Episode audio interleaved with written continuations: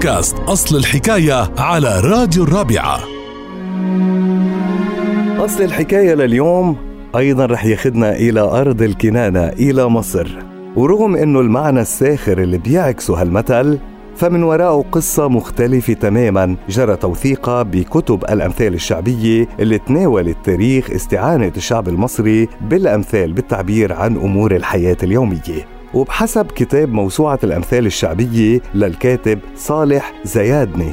فهالمثل الشهير كان وراءه قصة مثيرة حدثت بين سيدة وبنتها بأحد أحياء القاهرة الفاطمية؟ وقت اللي تقدم شاب من أهل المدينة لخطبة هالفتاة.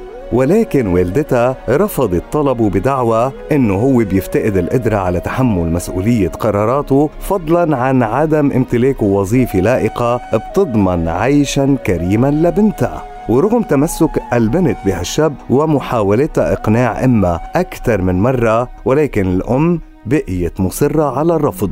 وبيوم من الأيام والأم عم تشتغل شافت على سقف المنزل برص وركضت نحوه بمحاولة للقضاء عليه قبل ما يتسبب بإفساد الطعام المكشوف. وخلال عملية المطاردة اللي استمرت حوالي ساعة شعرت الفتاة بالخوف. وبعد ما هديت رجعت فتحت موضوع الشاب مع والدتها مرة تانية. فغضبت الأم فقالت للبنت بس أنا بحبه يا ماما. فقالت لحبك برص وسبعة خرس وبدأ الحزن واضح على وجه البنت واستغربت من كلمات أمها.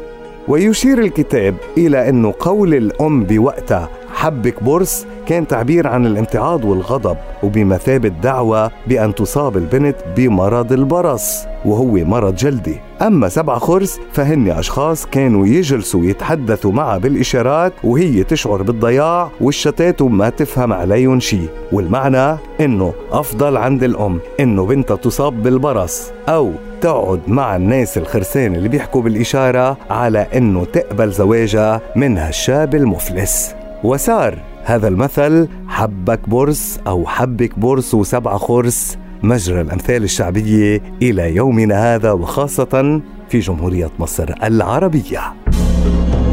لتتعرفوا على مزيد من أصل حكايات الأمثال تابعونا على بودكاست الرابعة أصل الحكاية.